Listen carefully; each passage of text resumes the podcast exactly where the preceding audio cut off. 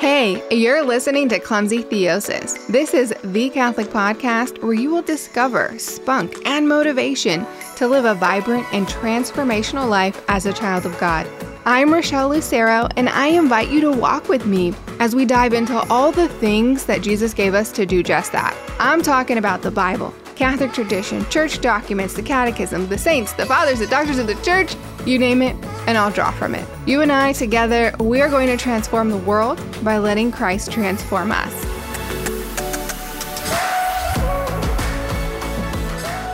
Hey, what's up? Thank you for joining me today for another episode of the Clumsy Theosis podcast. As you heard in the introduction, my name is Rochelle Lucero and I am your host.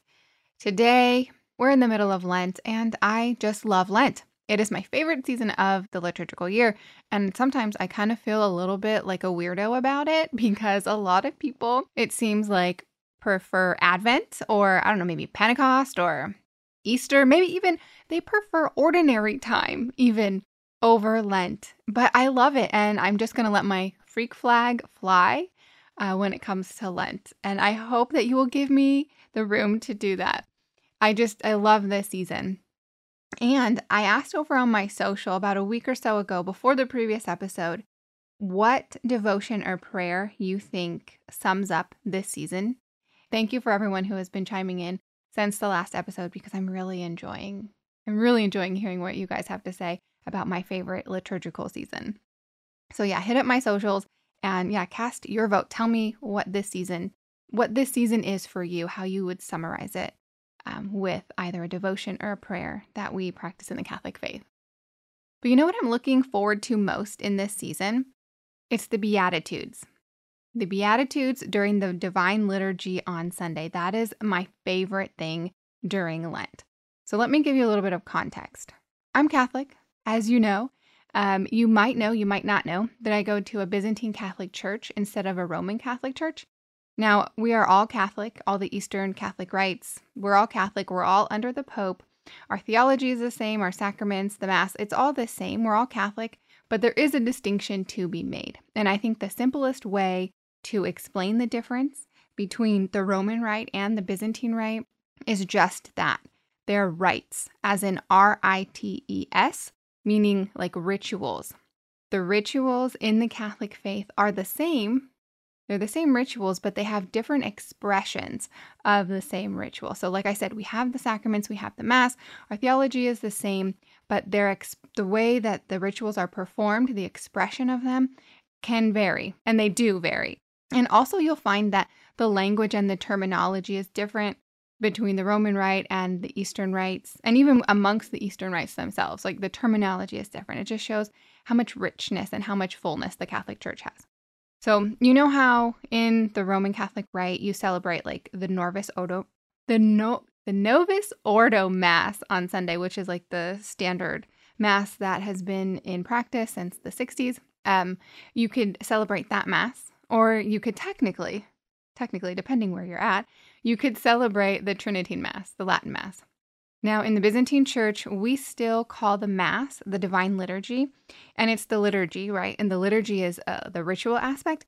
It's a liturgy that was developed by St. John Chrysostom, which is before the Latin Mass. It's older. Actually, fun fact, totally off topic, but um, the Chaldean Catholic Rite I think they have the oldest liturgy. Their liturgy comes from St. Mark himself. Just fun fact for you.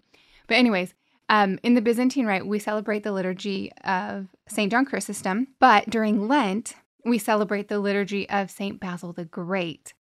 Now, this liturgy is a little bit longer, but the best part about this liturgy is that it includes the chanting of the Beatitudes as part of the liturgy.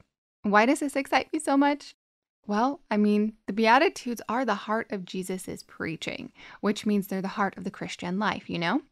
And the Mass or the Divine Liturgy, which is the source and summit of our faith, or to put it plainly, the Mass is the high point of our worship. So think about this during Lent, you take the heart of Jesus' message and you put it in the middle of the high point of our worship, and then, okay, my Catholic nerd brain just can't handle it and I just I, I'm overwhelmed. I'm just so full of joy and I'm so excited about it. But even outside of that, like realization on a bigger scale, by putting the Beatitudes in such a dominant position during Lent, right, as in in the center of our highest form of worship, when the Beatitudes are in the liturgy like that, God is setting up the rest of the liturgical year. And when I say God, look, because once you see the big picture, it's like only God could have orchestrated and inspired this through the Holy Spirit. So God is preparing us for like an awesome Lent. And I'm not like using the overused usage of awesome, like really awesome, an awesome Easter, powerful Pentecost, and to have a really fruitful, ordinary season, you know, after Pentecost is over. All through the Beatitudes. This is all because the Beatitudes are placed in such a important part during the Lenten season. They they kind of have a pride of place during Lent. Now, even if you don't attend a Byzantine church, you can still reap these benefits. So, no matter what Catholic rite you're a member of, or even Christian denomination, really, this has got your name all over it, right? This is a gift from Jesus to you. The Beatitudes during this period of preparation, this period of, that we call Lent. This is a gift. The Beatitudes are the eight blessings from the Sermon on the Mount from Matthew 5. And also, we see the Beatitudes in the Sermon on the Plain, and I'm forgetting which gospel that's from, but that's okay. The point is that if this is mentioned multiple times in scripture, as in like it's obvious that these were different occasions, Jesus is giving this message multiple times in his ministry. So it's like very obvious to us that this was like the central message of what he's come to preach. And that's why we know the Beatitudes serve as both a guide to the Christian life, right? This is how you live the Christian life. And they're also a confirmation of the eternal promise of what's going to await us in the fullness of the kingdom of heaven. Now, to familiarize ourselves, because I don't know if you have these memorized, I honestly don't have them memorized either. Um, not in, not in its entirety. But to go over the Beatitudes, they read Blessed are the poor in spirit, for theirs is the kingdom of heaven. Blessed are those who mourn, for they shall be comforted. Blessed are the meek, for they shall inherit the earth. Blessed are those who hunger and thirst for righteousness, for they shall be satisfied. Blessed are the merciful, for they shall obtain mercy. Blessed are the pure in heart, for they shall see God. Blessed are the peacemakers, for they shall be called sons of God. Blessed are those who are persecuted for righteousness' sake, for theirs is the kingdom of heaven. Blessed are those when men revile you and persecute you and utter all kinds of evil against you falsely on my account.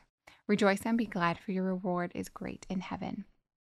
Now, part of the reason why I read those out was because I'm wondering if you have ever read the Beatitudes and thought to yourself, if this is the model of Christian life, this sounds impossible. Because I have totally thought that, and it is. It is impossible to live the Christian life, to live out the Beatitudes on our own merit. This life that the Beatitude talks about is only possible with the help of God. And after Jesus' resurrection, you know, he stayed on earth for 40 days preaching and teaching, but he left. And the reason he left is because he needed to go so that he could then send us the Holy Spirit or have the Father send us the Holy Spirit. He says, But the advocate, the Holy Spirit, who the Father will send in my name, will teach you all things and will remind you of everything that I have said to you. This is from John 14. Now, in this chapter of John's Gospel, Jesus says more than once that he's going to have the Father send us the Holy Spirit. And the reason that he's going to do that, right? Because the Holy Spirit is going to remind us of everything that Jesus has taught us. He's also going to teach us all the things that we need to know. He's going to empower us. He's going to give us the gifts and the graces that we need to to live out what Jesus is teaching us. And what is Jesus teaching us? The heart of his message. It's the beatitudes. And you know how the Holy Spirit is going to help us live out the beatitudes? Through his seven gifts. Each gift, and I'm not joking, each gift of the Holy Spirit is specifically designed to help us live out each individual beatitude. It was St. Augustine of Hippo. I love St. Augustine. It was St. Augustine who enlightened the church to this. to the connection between the Beatitudes and the gifts of the Holy Spirit. Now, he says when you use the gifts of the Holy Spirit that are listed in Isaiah 11, I think it's the first, I think it's the first three um, verses of Isaiah 11. There's the list of the Holy, the, the list, there's a list of the gifts of the Holy Spirit. St. Augustine says if you take that list and you flip it around back to front, and then you pair those up with each beatitude from the Sermon on the Mount.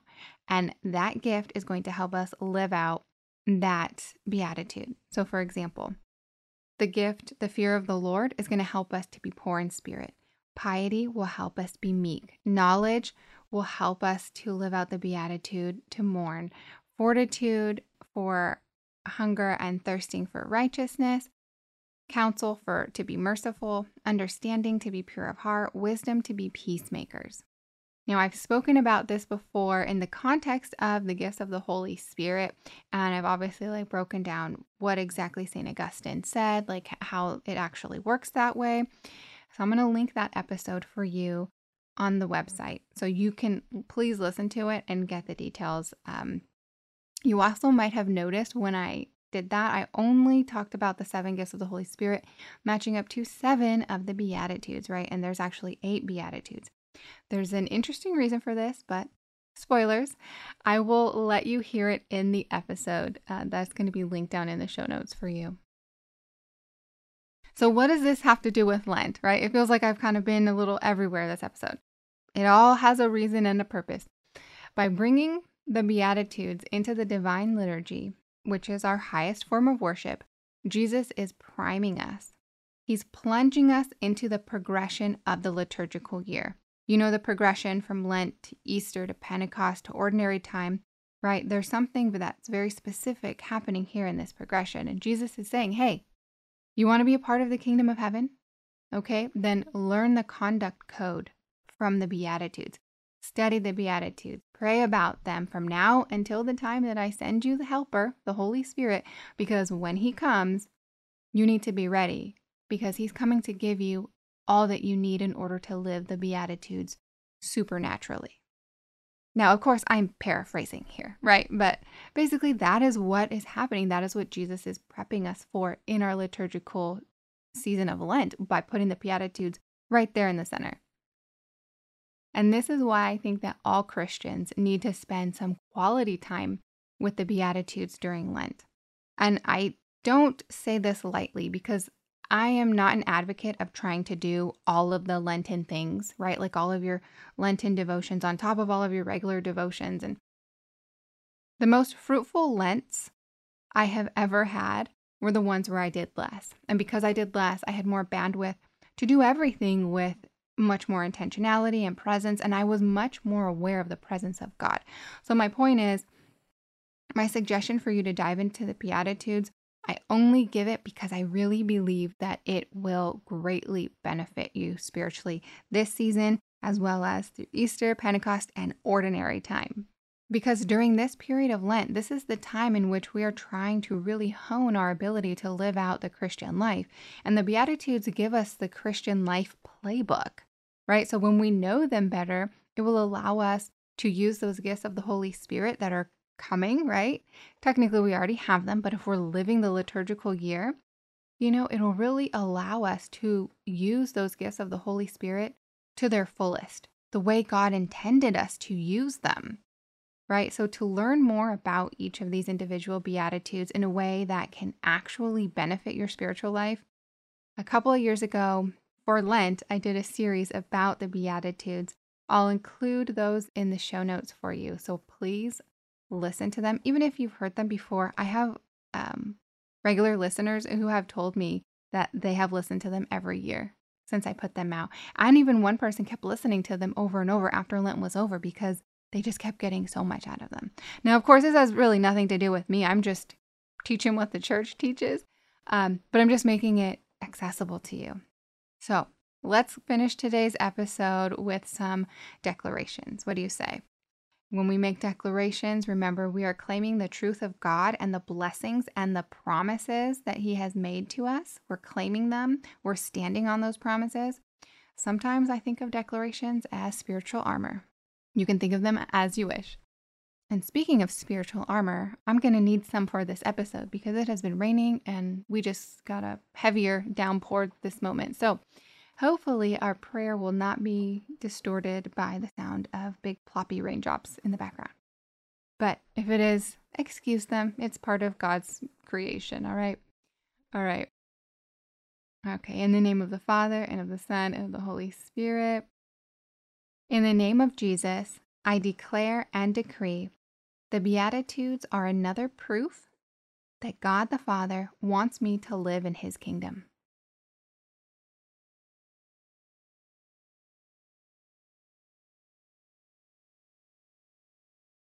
Through the Beatitudes during Lent, Jesus wants to prepare me for a fruitful liturgical year.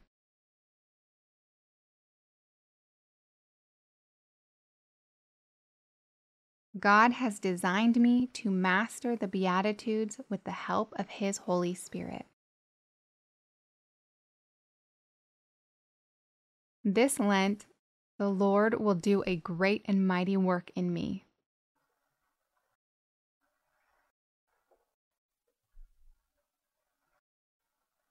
Amen. All right. Thank you for joining me for this episode. I really hope you jump into the Beatitudes this season. It's not too late.